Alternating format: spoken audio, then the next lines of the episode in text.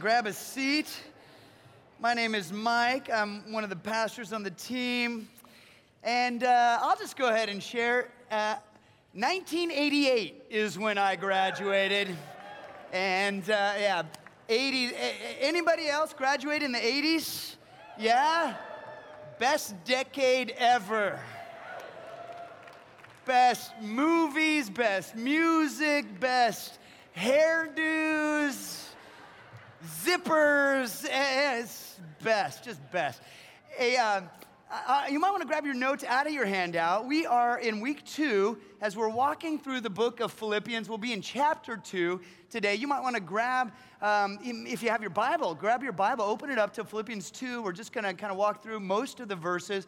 Again, I would remind you, we, we ask everyone at Overlake to start reading through the book of Philippians last week, so I hope you took that challenge. If not, still plenty of time to get in on that. And here's uh, the reason why is there's so much depth to it. The Philippians is not a long book, it's just really, really rich. There's just too much to delve into. We can't do it all uh, in a Sunday morning series, so please uh, jo- join us in this, uh, that you'd pick up the challenge, read through the book, kind of wrestle through it, mull over it, digest it. It's a delicious meal that Paul is serving, and so we want to make sure that we all get a chance to, to get into that. Now, today, as we jump into chapter two, you're going to see a theme, and the theme has to do with Paul's challenging the attitudes of the Philippians, and then by proxy, our attitudes uh, today. And, and so let's just take a look. Attitude has to do with what we think that manifests itself in our behavior. Here's the actual definition attitude, there's the pronunciation. I thought I knew how to pronounce it until I saw this. Attitude, all right? That's how we say it. And it's a settled way of thinking or feeling about someone or something, typically one that is reflected in a person's behavior. So, how you think or feel, and it's reflected in how you behave. So, it starts here, but it manifests itself in your life. There's a man named Viktor Frankl. And Viktor Frankl was a renowned doctor. He, he just was this incredible, brilliant man whom the Nazis imprisoned in a concentration camp. They took away his livelihood, they confiscated his possessions, they mocked his dignity, and they killed his family.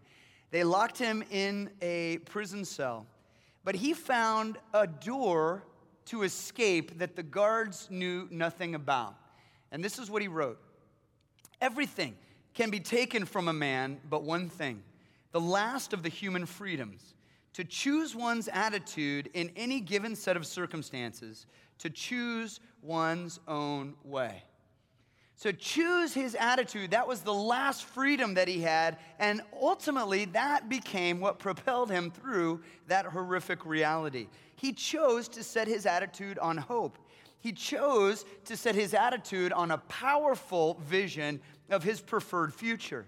And that attitude helped him survive the horrors of that concentration camp. When World War II was over, uh, Frankl went ahead and put his practice back together. He wrote a book called Man's Search for Meaning, and he wrote a dozen other books as well, literally inspiring millions and millions of lives all with this challenge that no matter what the circumstances, no matter what's going on, no matter what another person can do to you or how oppression can happen, your attitude remains yours alone to choose.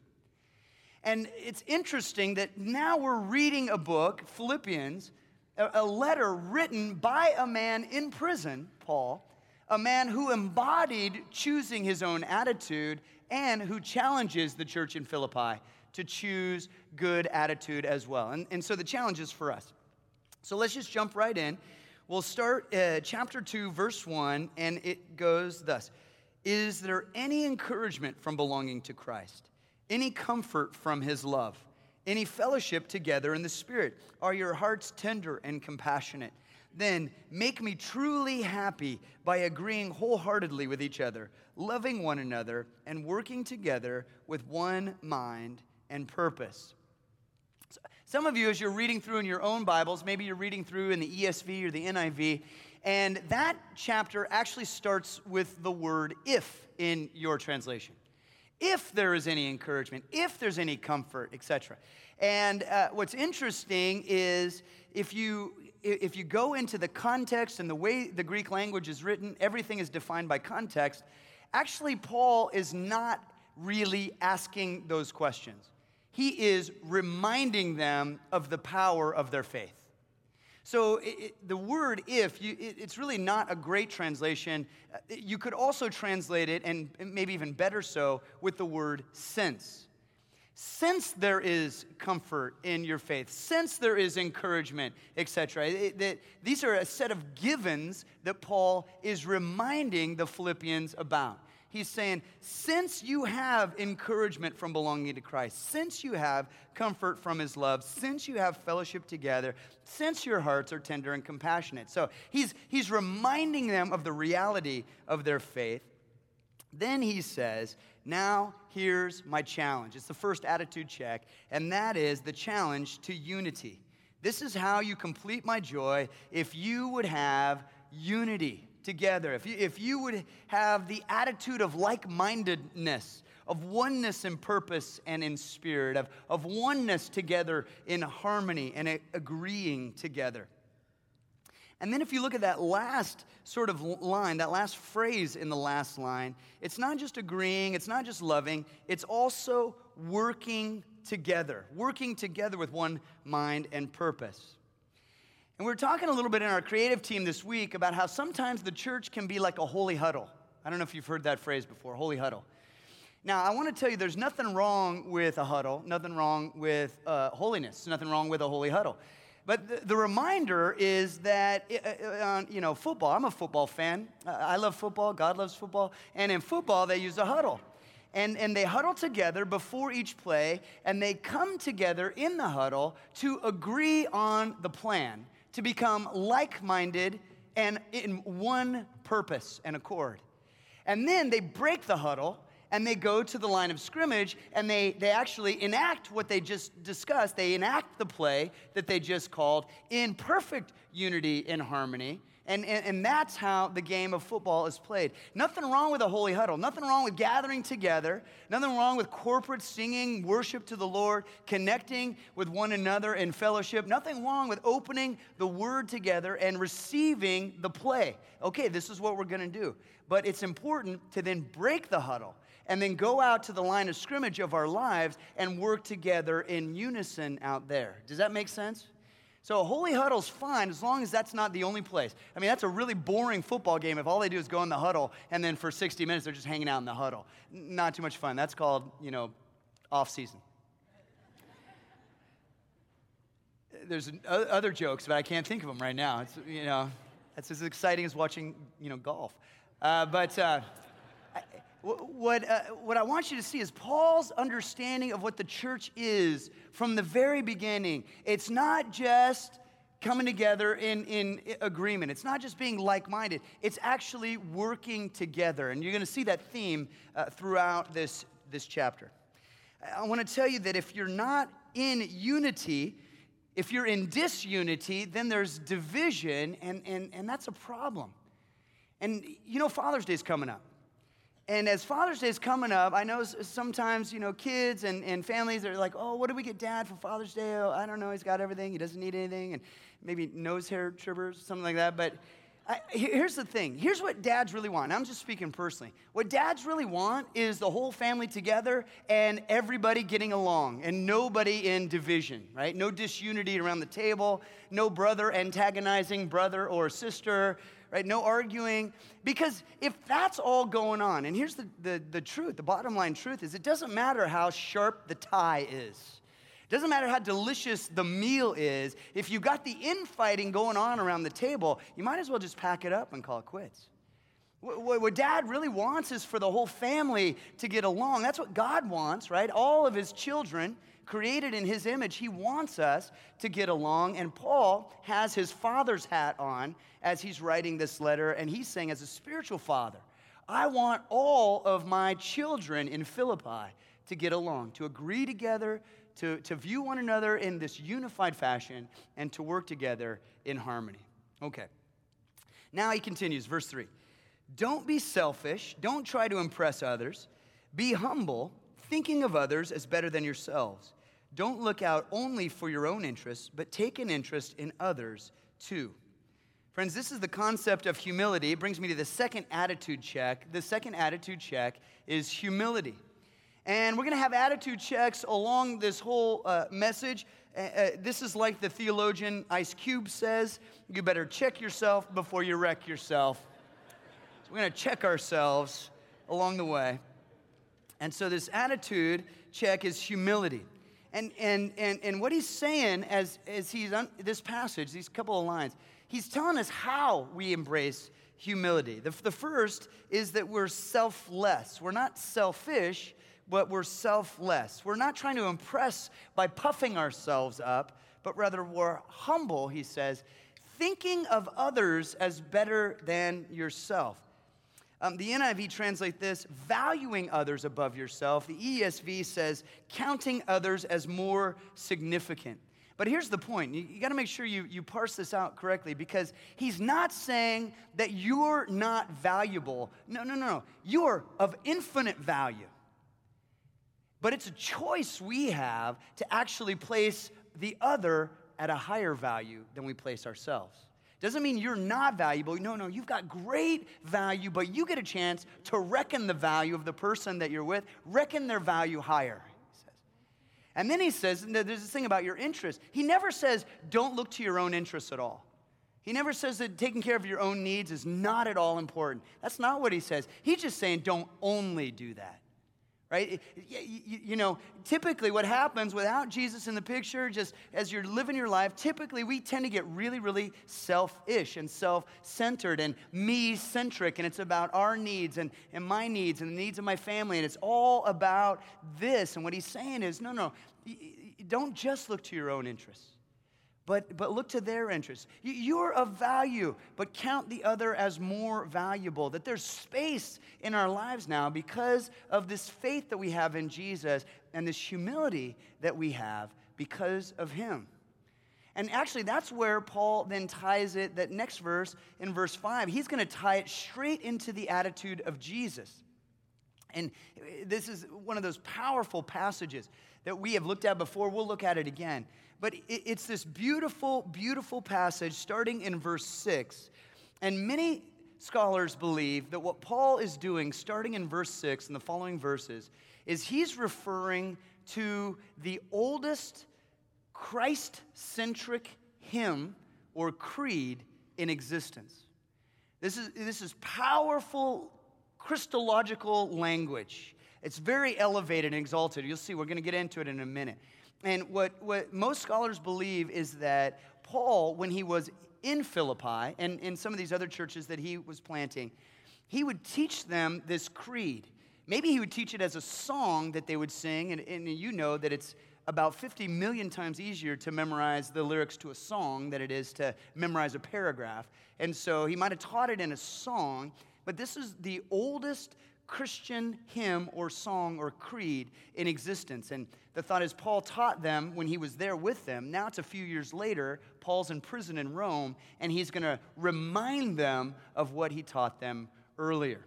So here's what I'd like to do.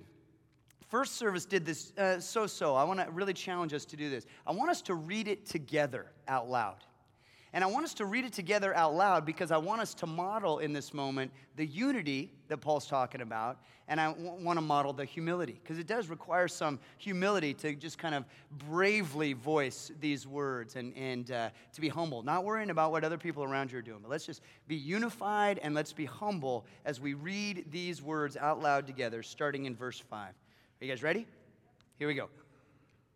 You must have the same attitude that Christ Jesus had. Though he was God, he did not think of equality with God as something to cling to. Instead, he gave up his divine privileges. He took the humble position of a slave and was born as a human being. When he appeared in human form, he humbled himself in obedience to God and died a criminal's death on a cross. Therefore, God elevated him to the place of highest honor and gave him the name above all other names, that at the name of Jesus every knee should bow, in heaven and on earth and under the earth, and every tongue declare that Jesus Christ is Lord to the glory of God the Father. Excellent. you guys did better than the first service, so well done. Now, here's what I want to do. I want to now jump in and let's go verse by verse. Remember, Paul's saying your attitude should be the same as that of Christ Jesus. His challenge is humility. Our attitude should be like Jesus' attitude. And then he goes in and he starts talking about how humble Jesus really was.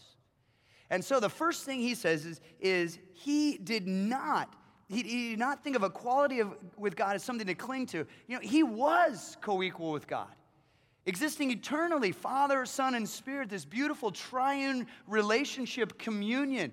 All of the privileges, all of the honor, all of the glory in all of the universe is His, and He was willing to set it all aside. He did not cling to it, He did not grasp at it. He, he, he was humble enough to set that aside. And friends, I don't think this side of eternity we will ever understand at all how incredible that sacrifice was for us. To, to, to step away from all of the glory, from that intimate communion with the Lord, to, to walk away from the riches of heaven and to be born on planet Earth in poverty, we'll just never understand how humble Jesus really was. But it is interesting this word that Paul uses to cling to. He didn't, he didn't grasp at it, he didn't cling to it.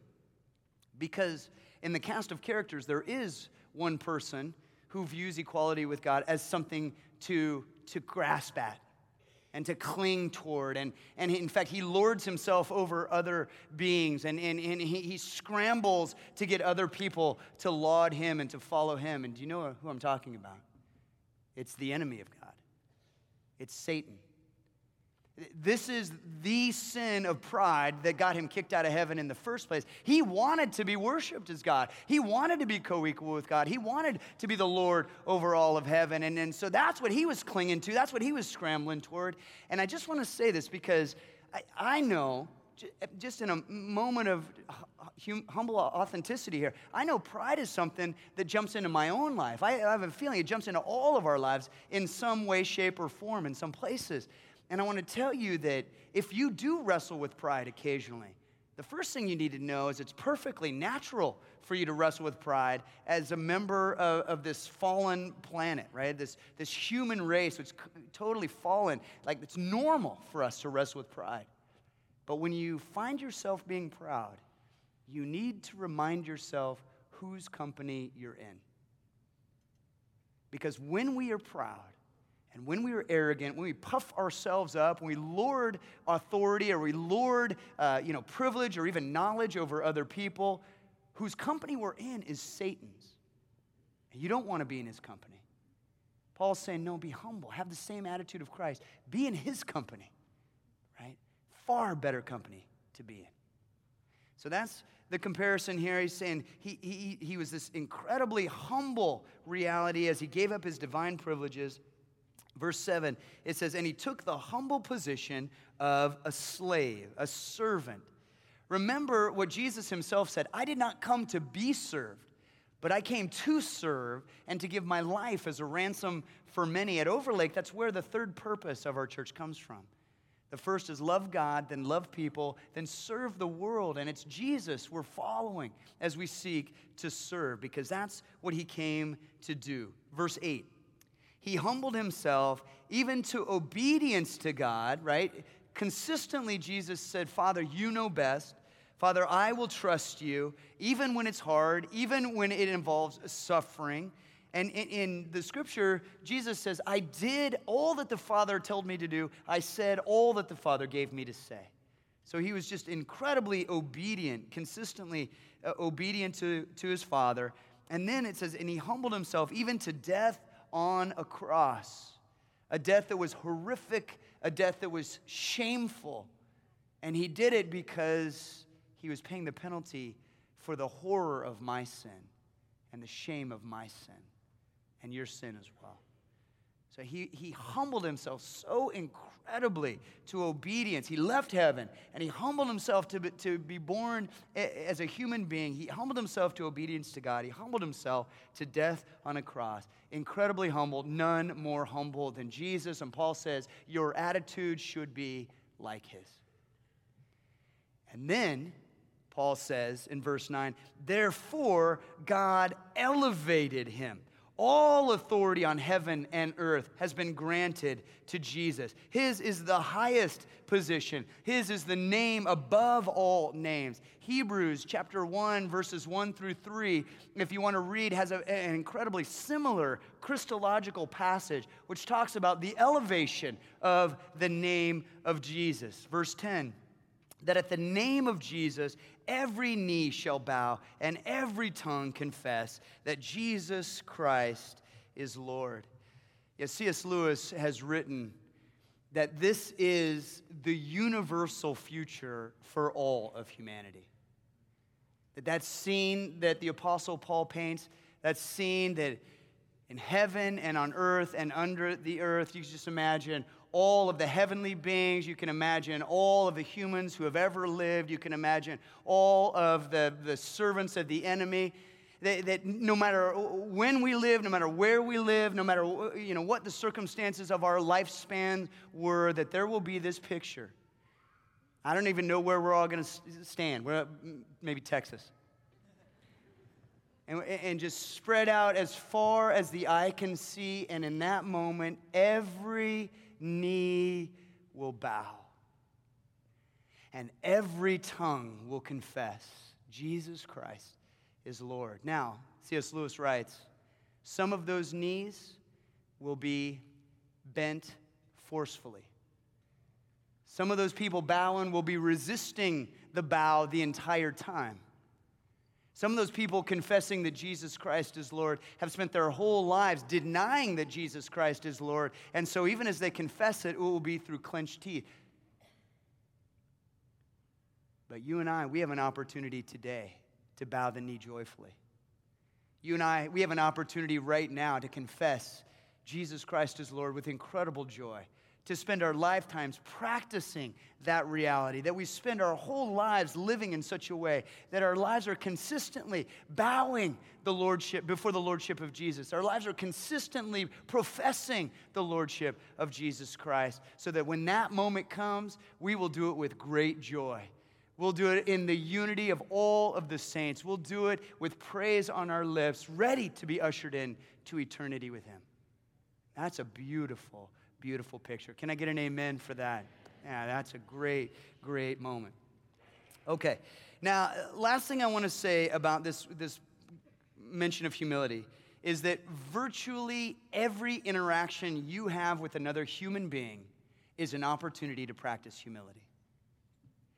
Every single conversation, every email you respond to, Every time you're waiting in line at the grocery store or the coffee shop or the Home Depot, wherever it is, anytime you've got another interaction with another human being, even as you're driving and you catch eye with the other driver, like every single time, it's an opportunity to practice humility or not. And so the challenge is that we recognize okay, this is an opportunity for me to be humble, to have the attitude of Christ, to be in his company. I don't want to be in that other guy's company. I want to be in Christ's company. Then in verse 12, Paul writes Dear friends, you have always followed my instructions when I was with you, and now that I am away, it's even more important. In other words, I'm not right with you to, to make sure you're doing this stuff, so it's really important that you follow through here. Then he says, Work hard to show the results of your salvation, obeying God with deep reverence and fear. For God is working in you, giving you the desire and the power to do what pleases Him. Okay, so right away, Paul's talking about obedience. He's saying our obedience is important. Keep on, pressing on, keep doing it. You can do it. And the attitude required here, the attitude check, is that we would have hearts filled with reverence that we would have reverence when it comes to the Lord, that, that, that we would take it seriously, that there would be this, this um, sense of, of gravity and, and uh, I don't even, uh, that, that we would willingly place ourselves in, in this position of being reverent and being in awe of God. And if we are able to have this attitude of reverence, then it really does change what obedience is all about. Instead of have to, I have to obey God, I have to do what He says, it's now suddenly I get to. I'm invited to. I can't believe I, I, I get this privilege of obeying God. And I was trying to think, my, our creative team, we kind of got together. How can we really help our minds get into this new position of reverence, this excitement about obeying the Lord? And, and, and for whatever reason, this analogy works. It's not a perfect analogy, but it works for me. And it's this If I'm driving my car down the road and I see Russell Wilson's car is broken down and he's flagging me down,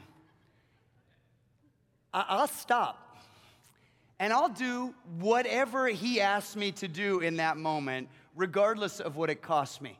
He's like, Mike, my car broke down. Where do you need to go, Russell? I need to go to Miami. Get in, and I'll drive him. Like, no problem. It's on me. I'll, I'll pay for gas. Like, no problem.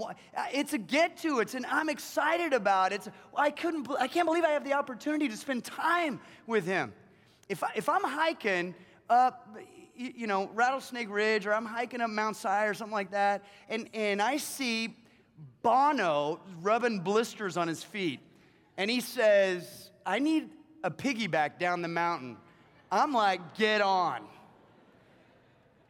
And I do it with joy. I, I you know, come on, I, because of how much excitement I would have just to spend the time together. It would not be a burden. I mean, he's a small Irishman anyway. I, but how is it that it, in some scenarios it's no problem to serve? It's no problem to get into that place of, of humility and, and, and that posture of obedience. How come we can't be like that with the Lord? He's so good to us. He's so loving. He has so much grace for us. And, and the things that He asks us to do, we know they're for our best and they're also going to impact his kingdom. So, that, that idea of reverence, that, that we would be in awe of the opportunity to spend that time with the Lord, to honor him and bring him glory by being obedient. And then uh, Paul says there are two realities here. He says it, it, it's going to take some hard work. My friend Jenny uh, was telling me a story about when she was young, she used to look at her dad mowing the lawn and she used to think, I can't wait until I am big enough to where I can mow the lawn on my own. And so he, he knew that she was interested in that. And, and so he would kind of model for her. He'd, he'd, let her get up and hold the thing, and he'd kind of push it around and show her how to mow the lawn. The whole time, she's just, I can't wait till I can do this on my own. And, and finally, she's big enough. And so he starts the mower for her, and, and she takes off, and she says, I was thrilled to be able to mow the lawn twice. She said, by the fifth time, I was like, I hate this lawn. I can't, I want rocks. Get this lawn out of here, you know. And, and it brings up this thing that the, the, the idea of obedience, it's going to require hard work. It's going to require some work. And so here's what Paul says. He's two, two different concepts. One is that we're to work hard. Right? We're, in fact, uh, the, some of the scripture says, work out your salvation with fear and trembling. We're to work out, work hard at showing that we are, in fact, saved. You notice that Paul never writes, never. It's not found in the New Testament. It's not found anywhere in Scripture that we work to earn our salvation. You'll never find it because we don't. You and I, we cannot work to earn our salvation. We can only receive our salvation as a gift. It's a gift from Jesus himself, it's a gift from our, our humble Savior. And he's the one who went to the cross, providing salvation for us. And so we receive it by faith. We receive it as a gift. It's just grace offered to us. But Paul says once you've received your salvation, now work hard to show that you are saved. Now there is effort that you put in. The effort is to apply that salvation to every area of your life. So, yeah, you're gonna work this thing out. The same phrase, work out your salvation, it's like a trainer might say to you at the gym. You're to work out your body. A trainer would never say, You're to work hard to get a body. No, you have a body. Now you're to work out your body. So you have salvation, it's been given to you as a gift. Now you're to work it out, okay? Then he says, and this is the area of gravity right here. This is where we take it seriously. He said, work it out with fear and trembling, work it out with deep reverence and fear. We're, we're, we're to work out our, our salvation here. And I think what Paul's really getting at is he's challenging us not to take our salvation or our faith lightly. We're not to take it lightly at all. That we're to have this deep reverence and fear. And I was trying to picture when we do finally stand in the presence of God Most High.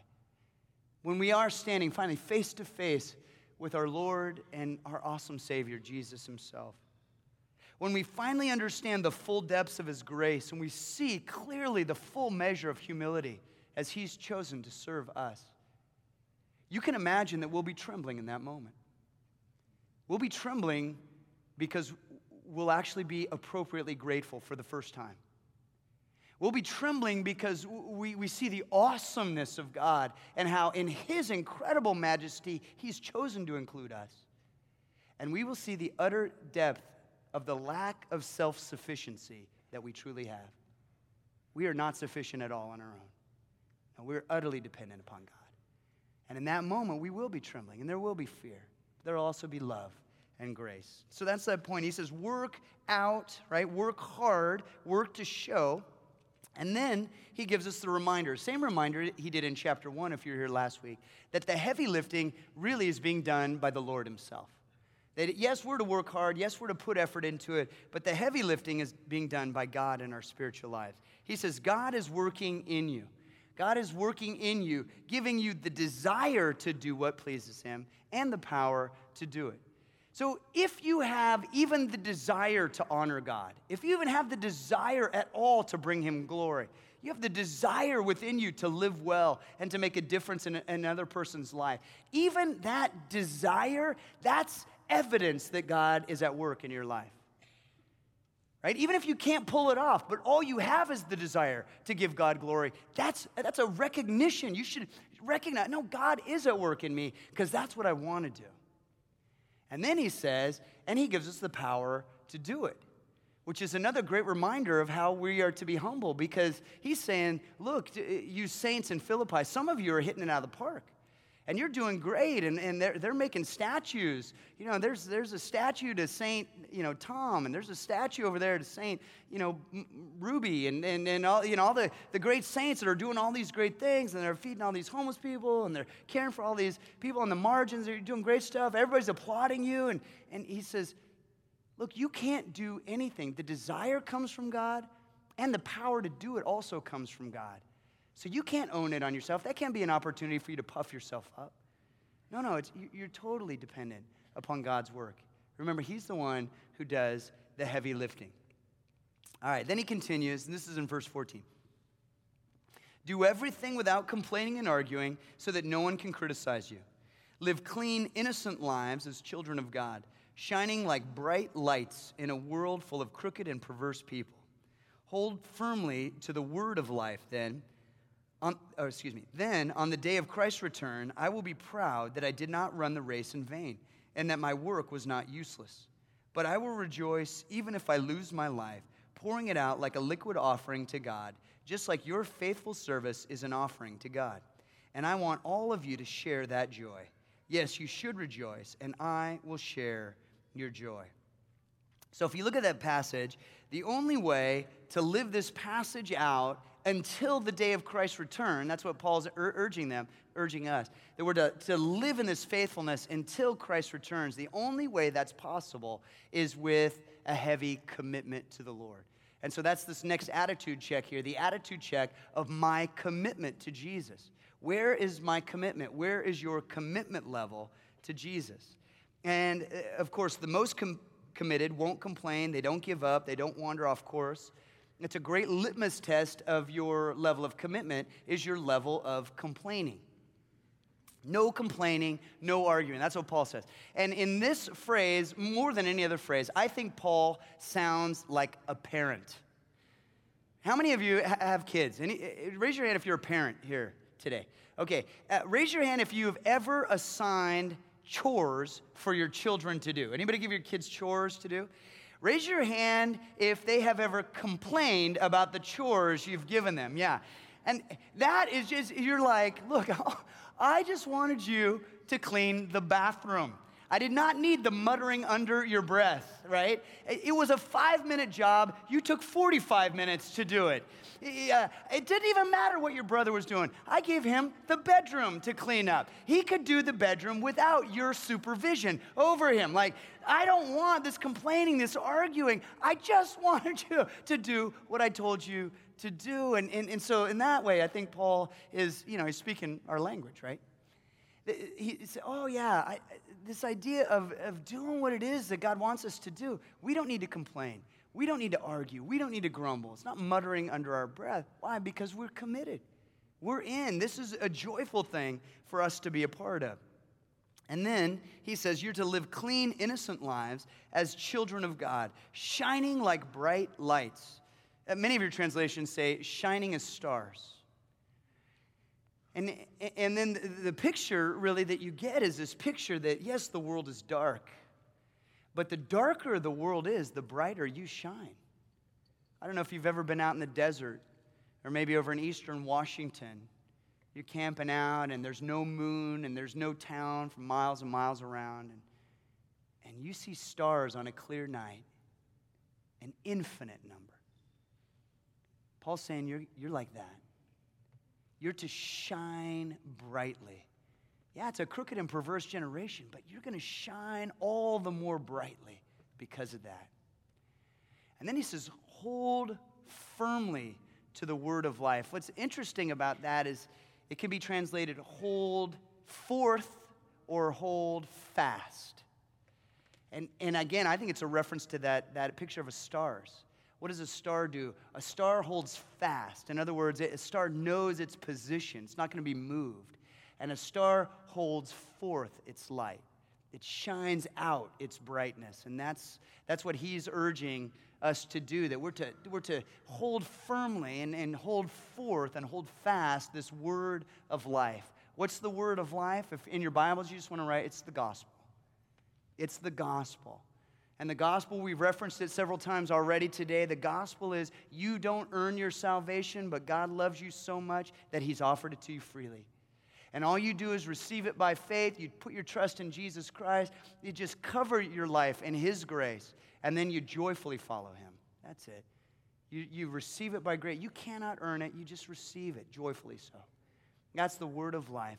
And that's what we're to hold forth and hold fast as we shine as bright lights in a dark world. And Paul says, if you hold this word of life until the day Jesus returns, then he says, I'll be proud of my work. I'll know I, I haven't run the race in vain. I'll, I'll, know that the effort that I put forth has not been worthless. And in, in, in this phrase, Paul does this a couple other times in his letters. You get the sense that he wrestles. And I know many pastors wrestle. It's a question I've asked from time to time and that's this is anything I'm doing, does it really matter? As I'm pouring my life out and I'm, I'm trying to, to, as much as I can, as much as I can pour energy and effort and passion to compel toward transformation and to get people to step into this grace and this love of Jesus Christ, does it matter? Is it working? Is, is what Paul's building going to last? It's just that challenge. And of course, it does matter. Of course, the answer to Paul's question is yeah, it matters.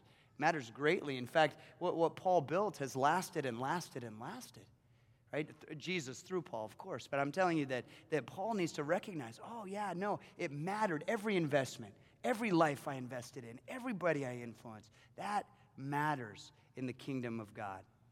And then, just as in chapter one, Paul references the potential that his life might come to an end. You know, he's in prison in Rome. He knows execution is a very real possibility for him.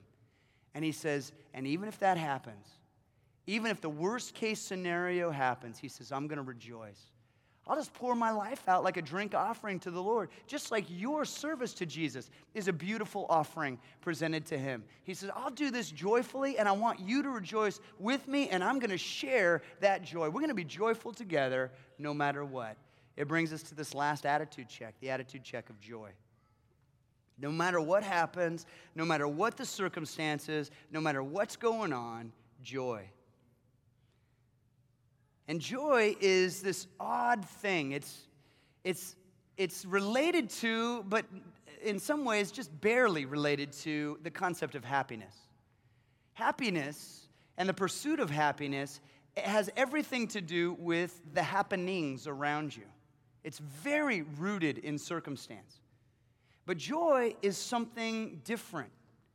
Joy is consistent. Joy is a choice. Joy is connected to our faith that we have in a God who is able to hold the entire universe in his hands and take care of me along the road. And that joy, again, like we talked about Viktor Frankl in that concentration camp, it is available even in the most dire of circumstances, no, no matter what is happening in our lives. And we just heard back from our team serving in Greece right now on the Syrian refugee trail.